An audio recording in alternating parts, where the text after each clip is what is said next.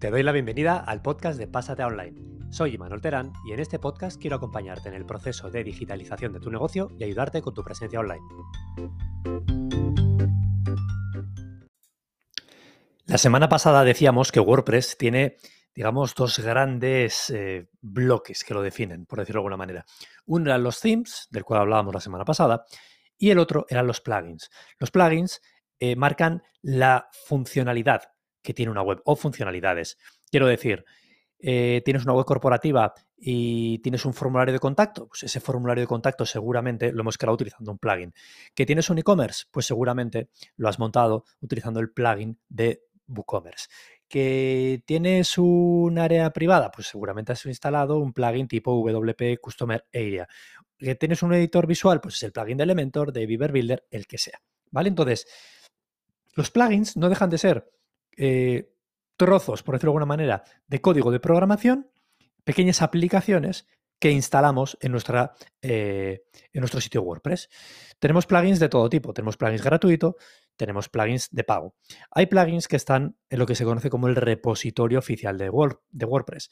Para ello tienes que acceder a wordpress.org barra plugins ahí tienes todos los que son, eh, digamos, que están en el repositorio oficial, los cuales son gratuitos. Estos mismos puedes acceder a ellos desde tu instalación de WordPress en el panel de administrador, desde la opción de menú plugins. Vas a añadir nuevo y al buscar estás buscando precisamente en ese repositorio oficial que tienes en wordpress.org barra plugins. ¿Vale? Entonces, eso es una parte. Luego también hay plugins de pago. A día de hoy la mayoría de los más interesantes siguen un sistema freemium, Como en tantas y tantas eh, cosas hoy en día. ¿Qué quiere decir esto? Que normalmente tenemos una parte gratuita, un plugin que instalamos es gratuito, pero con una funcionalidad limitada. ¿Qué pasa si queremos obtener su funcionalidad completa o funcionalidades adicionales? Pues que tenemos que pasar por caja. ¿Cómo? Vía la instalación de otro plugin que complementa al gratuito. Normalmente suele ser así. Hay veces que igual directamente solo ponemos el de pago y entonces se desactiva el gratuito, pero bueno, depende de cada desarrollador.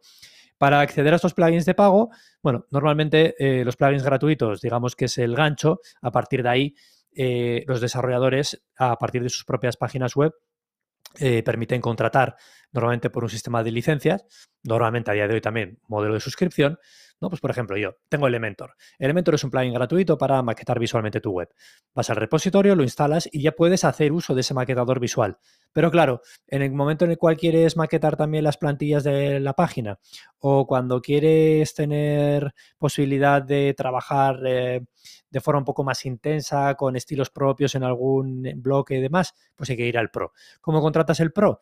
Yendo a la web de Elementor, contratando, suscribiéndote a su servicio. Yo en mi caso pago anualmente por X licencias, porque lo utilizo en muchas páginas web de clientes también, y me da un código de licencia.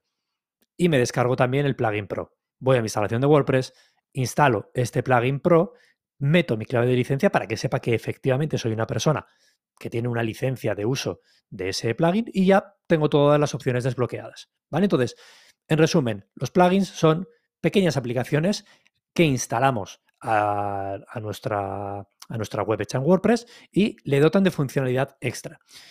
Es una pasada y podemos hacer prácticamente lo que queramos. Por eso, seguramente WordPress sea la plataforma más utilizada a día de hoy en Internet por el gran ecosistema que ha montado alrededor, tanto en comunidad como también en comunidad de desarrollo alrededor que generan nuevos plugins, nuevas, em, nuevos themes, etcétera, etcétera.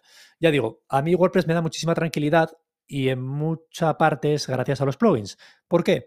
Cuando me llega un nuevo cliente o un cliente recurrente y me pide alguna funcionalidad nueva, oye Manuel, tengo, necesito hacer una web con tal o cual funcionalidad.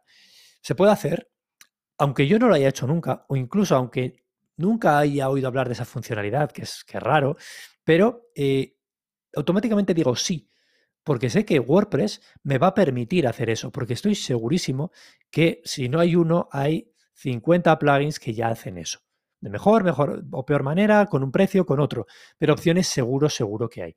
Y hasta el momento, eh, casi 12 años eh, después de, estar trabajando con WordPress, siempre ha sido esa la, línea a seguir y la verdad que, que es una pasada. Así que nada, este capítulo para intentar eh, explicarte un poco mejor qué es esto de los plugins, por si lo habías oído y no lo tenías muy claro. Si tienes cualquier duda, me lo puedes decir en los comentarios. ¿De acuerdo? Hasta aquí el capítulo de hoy. Espero que te haya gustado. Un saludo. Hasta mañana. Ya está aquí el capítulo de hoy. Si te ha gustado, compártelo, dale like o valóralo con 5 estrellas. Y si quieres más, puedes ir a imanolteran.com y dejar tu correo electrónico para que pueda enviarte más consejos, recursos y trucos que te ayudarán a digitalizar tu negocio y gestionar tu presencia online.